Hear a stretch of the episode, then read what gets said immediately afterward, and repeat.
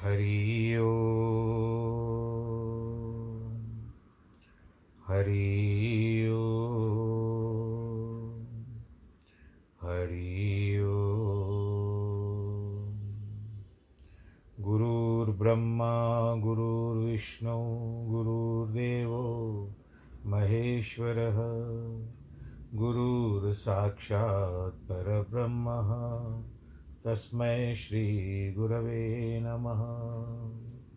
विघ्नेश्वराय वरदाय सुरप्रियाय, लम्बोदराय सकलाय जगद्दिताय, नागाननाय श्रुतियज्ञविभूषिताय, गौरीसुताय गणनाथ नमो नमस्ते।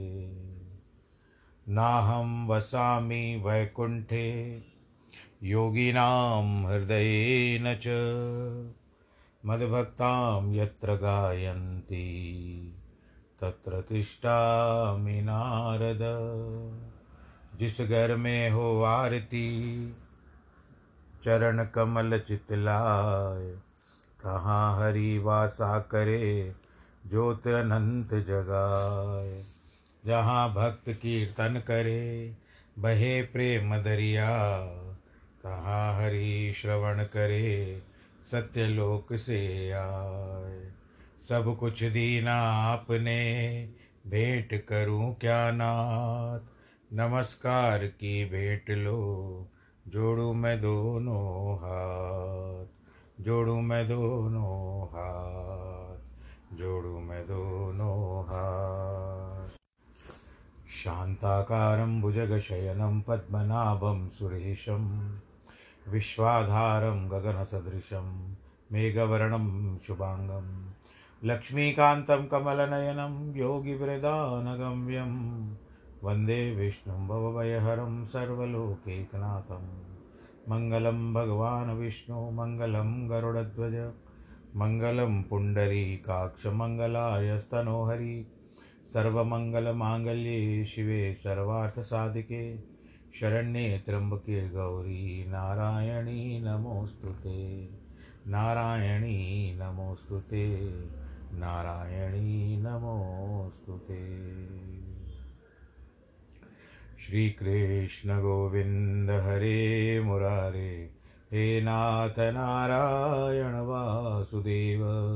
श्रीकृष्णगोविन्द हरे मुरारे, हे नाथ नारायण वासुदेव हे नाथ नारायण वासुदेव श्रीनाथ नारायण वासुदेव हे नाथ नारायण वासुदेव श्रीनाथ नारायण वासुदेव श्रीकृष्णगोविन्द हरे मुरारे। हे नाथ नारायण वासुदेव नारायणं नमस्कृत्यं नरं चैव नरोत्तमं देवीं सरस्वतीं व्यास, ततो जयमुदीरयेत्। कृष्णाय वासुदेवाय, हरये परमात्मने प्रणतक्लेशनाशाय, गोविन्दाय नमो नमः। ॐ नमो भगवते वासुदेवाय, सच्चिदानन्दरूपाय विश्वोत्पत्त्यादिहेतवे। तापत्रयविनाशाय श्रीकृष्णाय वयं नमः। यं प्रव्रजन्तमनुपेतमपेतकृत्यं द्वैपायनो विरह, कातर आज आवह। पुत्रेति तन्मयतया तर्वो विनेतुस्तं सर्वभूतहृदयं। मुनिमानतोऽस्मि मुनिमानतोऽस्मि मुनिमानतोऽस्मि। बोलो लाल की जय। श्रीमद् भागवत महापुराण की जय। सर्वप्रथम भगवान श्री कृष्ण के चरणों कर्मलों में, जो इस श्रीमद् भागवत के नायक हैं, तत्पश्चात श्रीमद् भागवत का पुराण, जो इस समय वर्तमान है, आप सब तक पहुँच रहा है, इसकी वाणी पहुँच रही है, उसको भी प्रणाम करें। कल के प्रसंग में आपने राजा पुरंजन की कथा सुनी, जिसने एक नरगर बसाया। अब आगे क्या होता है? ऐसे पुर में भूप निरंजन पुरंजन, कियो निवास देख मनोरंजन। पुर उपवन में नृप इकवारा गए किरण मन मुदित बिहारा क्या देखते हैं वो पुरंजन राजा? भूप का मतलब है राजा का नाम होता है, पुर में आए हैं। इसमें निवास किया, बहुत अच्छा लगा उसको। मन प्रसन्न हो गया। पुर उपवन में जो बगीचे इत्या बाग बगीचे होते हैं ना उन पर नृप एक बार यानी देख करके भी बड़े प्रसन्न हो रहे थे। और विहार करने के लिए, जैसे घूमने के लिए चल रहे हैं। वहाँ क्या देखा? उस उपवन में अपनी इच्छा से एक सुंदर स्त्री दस अनुचरों के साथ घूम रही है। और एक एक दासी के संग सौ सौ पुरुष और चारों ओर खड़े रक्षा कर रहे हैं। एक पाँच शीश वाला सर्प उसकी मनोरमा स्त्री की रक्षा के लिए उपस्थित है। वह कामरूप कामिनी, जिसकी सोलह वर्ष की अवस्था परम सुंदरी उस उपवन में अपने लिए किसी वर को ढूंढ रही है। उस यौवनवती बाला के जो दांत थे, ऐसे बोलते हैं ना, अनारदाने की तरह थे। नासिका, जो नाक की नासिका एकदम तेज। आरसी की तरह गोल कपोल, आरसी जिसको हम लोग शीशा कहते हैं या आईना कहते हैं। कपोल यानी गाल। चंद्रमा चंद्रमा के समान श्रेष्ठ मुख। एक प्रकार से दोनों कुंडल कानों में विराजमान है। कुंडल आप जानते हो, कानों में पहने जाते हैं। वो जिस तरह से ठंडे ठंडे चंद्रमा की तरह लग रहे थे। पीले रंग के वस्त्र पहने हुए थी। सुंदर कटी, पंच भाग वाली श्याम वर्ण और सूक्ष्म कटी में स्वर्ण की कौंदनी धारण किए हुए चपला किसी चंचल हाट और चरणों में रत्न जड़ित नुपुर, जिसको हम पायजेब भी कहते हैं, ऐसे झंझनाट कर रही थी कि जैसे कोई देव माया पृथ्वी पर आ गई है। यौवन अवस्था की झल काहट से कंचन के कलश के समान उसका शरीर दोनों एक सार चकवा चकवी के समान व्यवधान रहे थे। वह मतंग, मत मतंग गति वाली मारे बारंबार चल रही है। लज्जा सहित मंद मुस्कान अत्यंत शोभायमान दृष्टि आती थी। वह चंचलाक्षी, मनोहर कटाक्षी ऊपे ऊपर की ओर घूमती हुई, भ्रकुटी रूप, ये भ्रकुटी रूप जो हमारी जो बोहें होती है, जिसको आप लोग आई, हम लोग आईब्रोस कहते हैं वो उसके धनुष के आकार की तरह बने हुए थे। प्रेम भरी बाणों से, नेत्रों की अनिरूप भालों से राजा पुरंजन के हृदय में विराजमान हो गई। बोलो, नारायण भगवान की जय। तब राजा पुरंजन बड़ी चतुराई के साथ उस मृग नैनी से पूछते हैं। मृग नैनी जैसे हिरन की आँखों वाली से, कि हे पिक बयनी, तुम कौन हो? किसकी दुहिता हो? हे सती, कहाँ से आई हो? यह पुरी किसकी है? नगरी के निकटवर्ती इस उपवन में जिस कार किस कारण फिरती हो, तुम्हारी क्या इच्छा है? वह मुझसे कहो, ये ग्यारह जो महाभट्ट तेरे संग हैं, जो घूम रहे हैं, तेरी रक्षा कर रहे हैं, ये कौन है? और ये ग्यारहवा बड़ा बलवान जान पड़ता है। इसका क्या नाम है? और सौ सौ लोग भी इसके साथ हैं, वह कौन है? यह तुम्हारे आगे आगे रक्षक को रक्षा के लिए सर्प भी चल रहा है। यह कौन है? तुम लज्जा तो नहीं हो, जो धर्म अपने पति को ढूंढती फिरती हो। या भवानी हो, जो शिव ब्रह्मानी को खोज रही हो। जैसे सरस्वती ब्रह्मा का, लक्ष्मी नारायण का अनुसरण करती है, ऐसे मुनिव्रत इस एकांत वन में किसके अनुसरण में विचरती फिरती हो? मैं भली प्रकार जानता हूँ कि तुम्हारा जो कोई प्रियतम होगा उसकी सब अभिलाषा तुम्हारे चरणार विंदों के प्रभाव से परिपूर्ण होती होगी। अब मुझको सब प्रकार से निश्चय होता है कि तुम साक्षात लक्ष्मी जी हो। परंतु यह बताओ कि तुम्हारे हस्त के अग्रभाग से जो कमल का फूल था, वह कहाँ गिरा दिया? मैंने देखा था, हाथ में कमल का फूल था। हे सुमुखी, यानी अच्छे मुख वाली, मैं बलिबांति जानता हूँ, तुम पूर्वोक्त स्त्रियों की नहीं हो। यह सब देवांगनाएँ हैं। मध्यमा भूमि की छूने वाली और कोई नहीं है।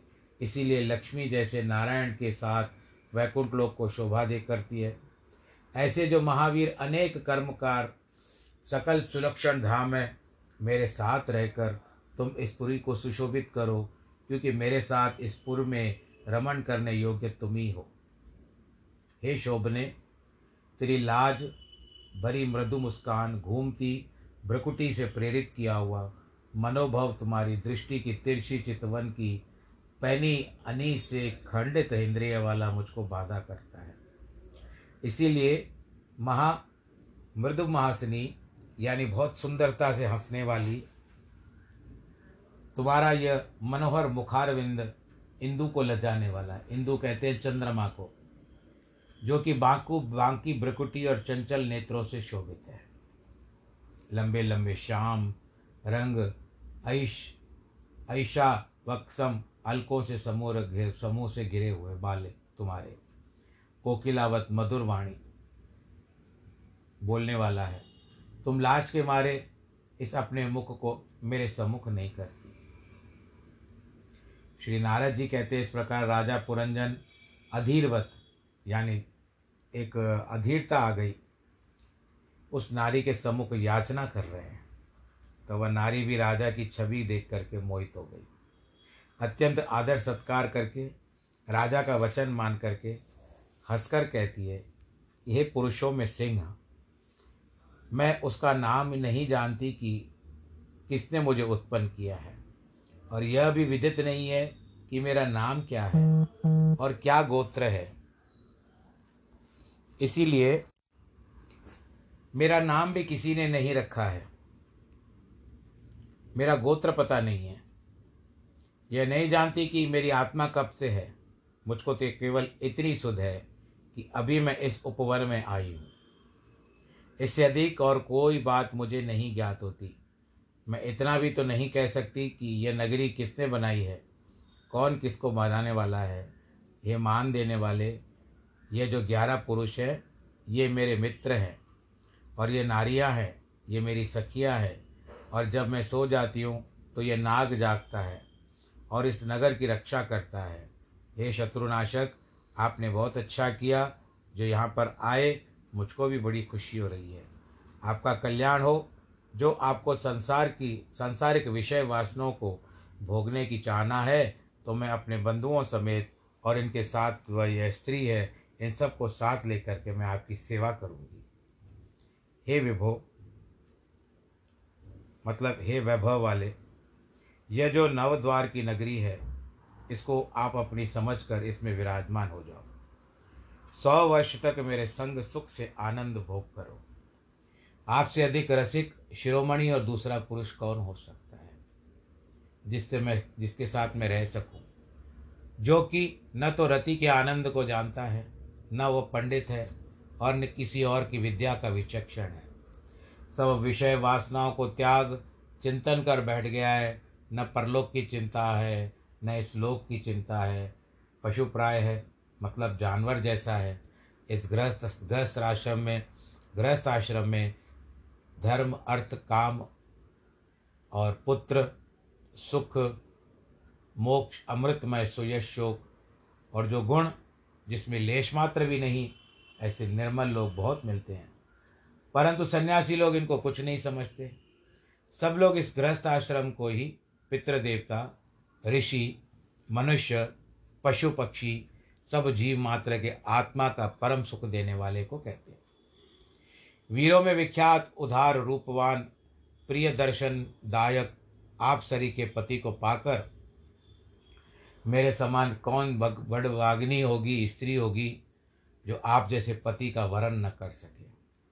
हे महाभाव, यानी हाथ बड़े हाथों वाले, ताकतवर हाथों वाले, भुजंग देह के समान लंबी भुजा वाले, आपसे पुरुषों में किस प्रकार का मन आसक्त न होगा, जो आप अनाथ समूह के सब दुखों को दया युक्त मंद हास्य के अवलोकन से दूर करने के लिए विचरते फिरते हो।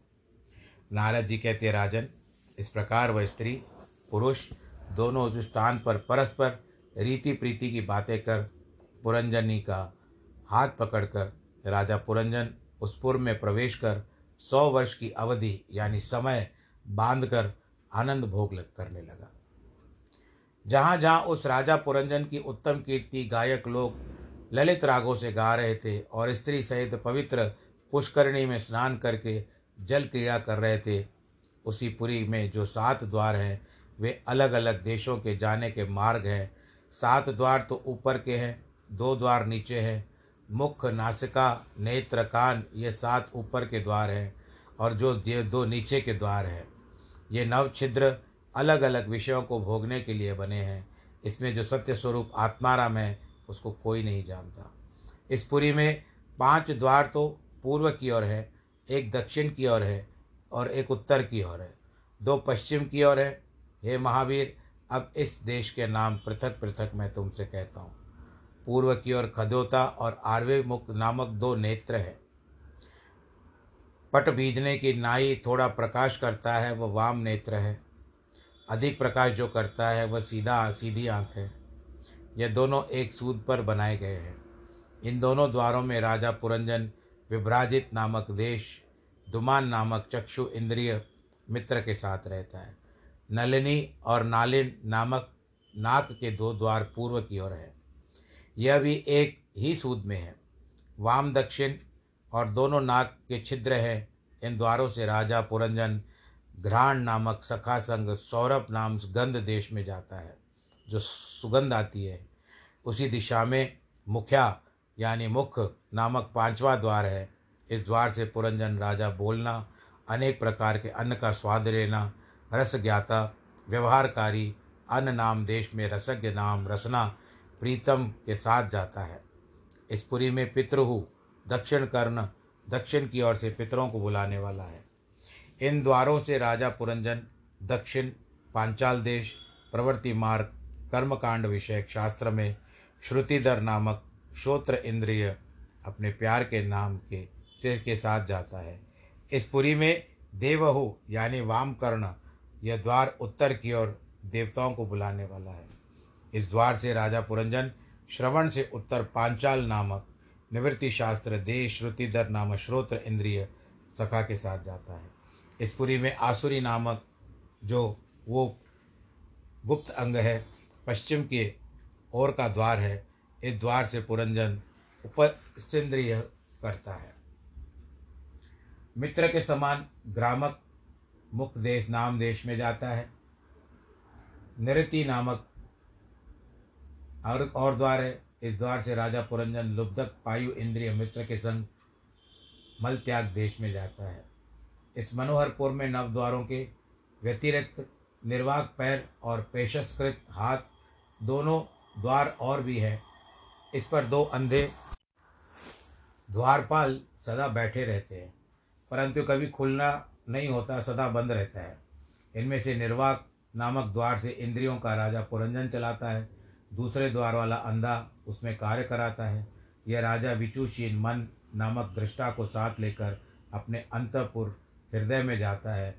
तब अपनी भार्या बुद्धि और पुत्र इंद्रियों के परिणाम की संगत में मोह, जिसको तमोगुण का कार्य, प्रसाद, सत्वगुण का कार्य और अत्यंत हर्ष, रजोगुण का कार्य को प्राप्त होता है। इस प्रकार कर्मों के वशीभूत होकर, काम की आतुरता से मोह के जाल में फंसकर ठगा हुआ यह मूर्ख राजा पुरंजन मतलब जीव, अपनी जो पत्नी है, जो उसको रास, रा, मिली थी उपवन में, उसको कहते हैं बुद्धि। तो जीव अपनी पत्नी, बुद्धि को पत्नी बना करके बैठा है। उसकी आज्ञा के अनुसार चलता है। जिस प्रकार वह बाला पुरंजनी मदिरा पीती है तो क्या वो आप भी मदिरा पीता है। उसके मत से ऐसा विवल हो जाता है कि वह जो कुछ कहती है, करती है, वह भी वही करता है। जब वह भोजन करती है तो जल पीती है तो उस समय आप भी भोजन करता है और जल पीता है।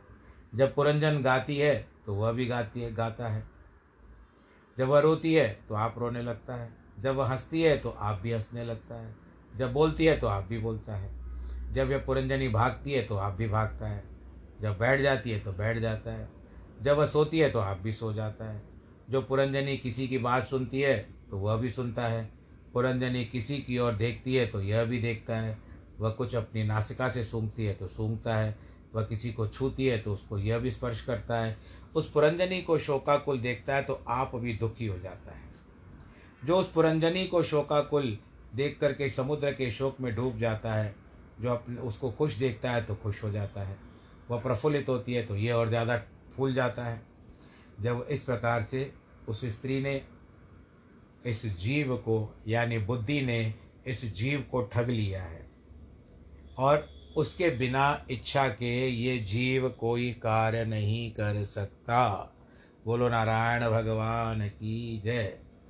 धनी को न जानो, धन ही सो मन मानो, यह विषय सुख सानो, शट तीनों पनहार है।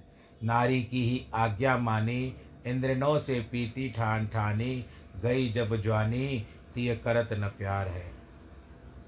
उत्रन सो हितदारो नेकहु न न करनारो यत्नन सो पार सोई अंत मुख जार है। सुनो मन अंध, अब भजो क्यों न दीन बंधु होएगा। उद्धार जबी गोविंद सवार। है बोलो कृष्ण कन्हैया, लाल की जय। तो इस तरह से देखिए, कहाँ से बात कहाँ तक आती है हम लोग इसको एक माया समझते हैं। परंतु इन माया के कारण अब असल में वास्तविकता में क्या आता है? कुछ नहीं आता है। ये शरीर ही है जो अपनी बुद्धि के अनुसार चलता है। ये जीव, यानी जीव भी नहीं, शरीर भी नहीं, बुद्धि के अनुसार चलता है जीव। नारद जी कहते हैं कि महाधनुषधारी पुरंजन राजा, जीव एक समय स्वर्ण के कवच तचोत्तर रजोगुण पहन, कंचनमय रथ, स्वप्न अवस्था, संबंधी दे ये एक प्रकार की साइंस है जो हमारे शरीर के साथ जुड़ी हुई है। बैठकर अक्षय तुरीण, अनंत वासनाओं से भरा का अहंकार, पंच प्रस्थान, पाँच विषय, मन में, वन में मृग्या खेलने गया।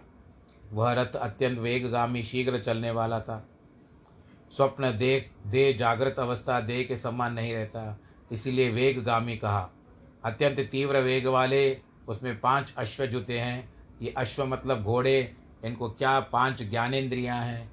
उसमें दो दंडी है, अहंता और ममता। दो उसके चक्र हैं, पुण्य और पाप। एक उससे जुआ है, माया अर्थात ज्ञान, जिसमें तीन वेणु की ध्वजा है, त्रिगुण, सत्व, रज और तम। पाँच जिसमें बंधन है, पाँच प्राण। इसका नाम है प्राण, अपान, उदान, व्यान, समान। ऐसे शोभायमान रथ में बैठकर राजा पुरंजन वन में विहार के लिए गया। जिसमें एक बागडोर है बागडोर है मन। एक सारथी है, फिर से बुद्धि आ जाती है। तो वो वहीं पर बैठ करके अपने जीव को चलाती है। एक ही रथवान के बैठने का स्थान है, अंतकरण। दो दुरे हैं, शोक और मोह। पाँच उसकी विक्रम गति हैं, पर पाँच कर्मेंद्रियाँ। सात उसके बारूद है, सात धातु। पाँच प्रकार के इस रथ की सामग्री पाँच विषय, प्रक्षेप करने वाली है। जिस तरह से हम लोग मिसाइल छोड़ते हैं, उस पुरंजन राजा ने स्वर्ण के आभूषण पहनकर कंचन कवच, यानी रजोगुण, अक्षय बाण रूप तर्कस, अनंत वासनाओं से भरा हुआ अहंकार उपाधि, एक बड़ा भारी धनुष, कर्ता और भोक्ता मैं ही हूँ, ऐसा अभिमान धारण किए दस अक्षोहिणी, यानी दस इंद्रियाँ, और एक उनका सेनापति जो मन को पुरंजन राजा जीव अपने संग लेकर पंचप्रस्थ नामक पाँच विषय बन को चला। यह महाअहंकारी राजा पुरंजन धनुष विषय भोग अभिनिवेश, बाण राग विदेशादि हाथ में उठाकर अपनी परम प्रिय रानी बुद्धि को जो त्यागने योग्य नहीं थी, उस विवेक बुद्धि को, वती बुद्धि को त्याग कर मृग रूपी विषयों के मारने से, भोगने की इच्छा से निर्जन वन में जा कर के शिकार करने लगा। मतलब विषयों को भोगने लगा। वह महानिर्दयी क्रूर चित्त राजा, पुरंजन असुर बुद्धि तीक्ष्ण शरों से वन में जाकर वन के जीवों को मारने लगा। आखा, आखेट के लिए शास्त्रों में ऐसा लिखा है कि तीर्थ श्राद्धादिक जब आए तो राजा पवित्र पशुओं के वन में जाकर लुब्ध की नाई मार लाए, परंतु उन्हीं पशुओं को मारना जिनका मांस धर्मशास्त्रों में पवित्र लिखा है। उनको भी वन में मारना, घर पर उनके मारना का निषेध बताया गया। फिर इस प्रकार के शास्त्र में अनेक विधि है। यह कभी मत समझना कि शास्त्र में इनके मारने की विधि है। देखो, जब बालक का चित्त अत्यंत खेलने में लवलीन हो, तब वह एक एक की किसी प्रकार नहीं रुक सकता और धीरे धीरे रुकोगे तो रुक जाएगा और कोई विघ्न नहीं होगा। कोई समय उसके खेलने का नियत कर दिया जाए तो पाँच श्लोक कंठाग्र कर फिर खेल खेलो, परंतु उसका ध्यान श्लोकों में नहीं जाएगा। वो खेल में ही लगा रहेगा। इस तरह से शिकार करता गया करता गया करता गया। संध्या खेलना छूट गया। ऐसे ही शास्त्र भी एकाकी लोगों को रोकता है तो लोग नहीं मानते हैं। अनेक विघ्न होते हैं। इसलिए शास्त्रों में विषयी लोगों का मान रखने के लिए कुछ भी नियम लिखकर हिंसा का निषेध किया है। धीरे धीरे करके नियत, जो नियम व बताए गए कर्म हैं, उनको करता होता नहीं है, लेकिन फिर भी ये ना करते हुए भी ये यही विचार करता है कि मैं ही करता हूँ। और इस तरह से अभिमान में वह अपनी बुद्धि का विनाश कर देता है। जब बुद्धि नहीं रही तो बुद्धिहीन उन वन्य संसारी संसंगा सागर की लहरों में पकड़कर महानीच से नीच योनि में जन्म लेता है। इस प्रकार राजा पुरंजन उस वन में चित्र, विचित्र पक्ष वाले शरों से अनेक जीवों के अंग भंग हुए, दुख पाने लगे। उन दुखी जीवों का नाश हुआ, यह बात दयालु पुरुषों से सही नहीं गई। शशा शूकर अरण्य महिष लील गाय, ररु, शेही, पवित्र, अपवित्र, अनेक प्रकार के पशुओं को मारता, संहारता, राजा पुरन पुरंजन अत्यंत श्रमित हो गया, थक गया। स्वप्नावस्था वर्णन तो तुमको सुनाया, अब जागृत अवस्था का वर्णन करते हैं। भूख प्यास से अत्यंत पीड़ित हो थक थकाया लौटकर पुरंजन घर पर आया। श्रम से दूर कर स्नान निवृत्त होकर के भोजन करके शैया पर शयन किया। निद्रा के आने से शरीर की सब थकावट दूर हो गई। आँख खुल गई तो सुंग, सुगंध चंदन, पुष्पहार आदि से शरीर को सुगंधित और सुशोभित कर अंगों में सुंदर आभूषण पहन स्त्री के समीप जाने की इच्छा की। बहुत इच्छा लेकर के गया। तो उस समय में अपनी भार्या को नहीं देखा। सब सखियों से पूछा, कहाँ पर गई है? दिखाई क्यों नहीं देती है? आखिर में वो उसको दिखाई नहीं दे रही थी, वो सोचता रहा, कहाँ चली गई, कहाँ चली गई? ये वो मेरे को इतना संभालती थी। स्त्रियाँ कहती है, नरनाथ है, शत्रुनाशक, हम नहीं जानती तुम्हारी क्या इच्छा है। परंतु बिना बिछाने पृथ्वी छाए पृथ्वी पर सो रही है, चलकर देख लो, कोप भवन में है। नारद जी बोलते हैं, पुरंजन, अपनी स्त्री को पृथ्वी पर पड़ा देख करके उसका ज्ञान नष्ट हो गया। राजा पुरंजन मन में अत्यंत उदास होकर के सांत्वना देने लगा। प्रसन्न करने की चेष्टा करने लगा और बहुत बहुत बात करके मनाने लगा कि क्या हो गया, किस तरह से, इस तरह से दुखी हो गई हो और इस अपने आप को ऐसा क्यों कर दिया है? क्या मुझसे कोई भूल हो गई है? इतना हंसती हो तो प्रसन्न हो जाता है मन आज आप कोप भवन में बैठी हो। आज अपने शरीर को मखमल की जल मलिन करके बैठी हो। और इस तरह से मुझे क्या मैं बिना तुमको बताए शिकार पे चला गया इसके लिए। ऐसे अपनी पत्नी की और बार बार देखता था और उसको मनाने की चेष्टा करता था। नारी ही स्वर्ग रूप नारी है जीवन प्राण, नारी ही जगत रूप, सुर मुनि कहते हैं। इसीलिए ये जो अपने बुद्धि के वशरूप हो जाता है और बुद्धि फिर एक दिन उसका नहीं मानती है, क्रोध में आ जाती है तो फिर उसको मनाने की चेष्टा करता है। ये जो है, ये एक प्रकार का विज्ञान है जो शरीर के साथ जुड़ा हुआ है और इसके अंदर ये आपने जो सारी बातें सुनी, ये शरीर की ही है और इसको एक नगर के रूप में इसका, इसकी तुलना की गई है। बस आज के कथा क्या प्रसंग को हम यहीं पर रोकते हैं। कथा करता हूँ, आरंभ तो पता नहीं चलता। कि कब हम समाप्ति की डगर पर, कब हमारी नाव साहिल पर आकर के रुकती है, इस बात का पता नहीं होता है, परंतु आनंद आता है आप सबके साथ कथा करने में, बड़ा मन लगता है। कभी कभार ऐसा कुछ हो जाता है, जिसके कारण कथा नहीं कर पाता हूँ, परंतु फिर भी मैं आप लोगों के साथ ही जुड़ा रहता हूँ। बस आप पर आप जुड़ते रहिए। ऐसे आप भी रहेंगे, मेरे साथ जुड़े हुए रहेंगे तो मुझे भी प्रसन्नता होगी। पर इसमें आपको एक ही काम करना है, मैं भी ऐसे ही कार्य करूँगा। हम बंधन एक बात का क्या कहते हैं कि शपथ लें कि हम कोरोना काल में बहुत अच्छी तरह से रहेंगे, हाथों को बार बार धोएँगे, सैनिटाइज का ज़रूरत पड़े तो सैनिटाइज करेंगे, और घर को भी सैनिटाइज करवाते रहिए यदा कदा, क्योंकि कई लोग घर में आते रहते हैं। और सामाजिक दूरी बना करके रखें, मुख पर मास्क ज़रूर पहने, वैक्सीनेशन का कार्य करवा दीजिए। नहीं हुआ है तो कैसे भी प्रयत्न करके आप वैक्सीनेशन लगवा दीजिए। दो डोज बस, दो बूंद जैसे बोलते हैं ना, वैसे ही वैक्सीनेशन की भी दो डोज आपके जीवन के लिए काफ़ी है। ईश्वर आप सबको सुरक्षित रखे, जिनके वैवाहिक वर्षगांठ और जन्मदिन है, उनको बहुत बहुत बधाई। सर्वे भवन्तु सुखिन, सर्वे सन्तु निरामया, सर्वे भद्राणि पश्यन्तु, मा कश्चित् दुःखभाग् भवेत्, नमो नारायण।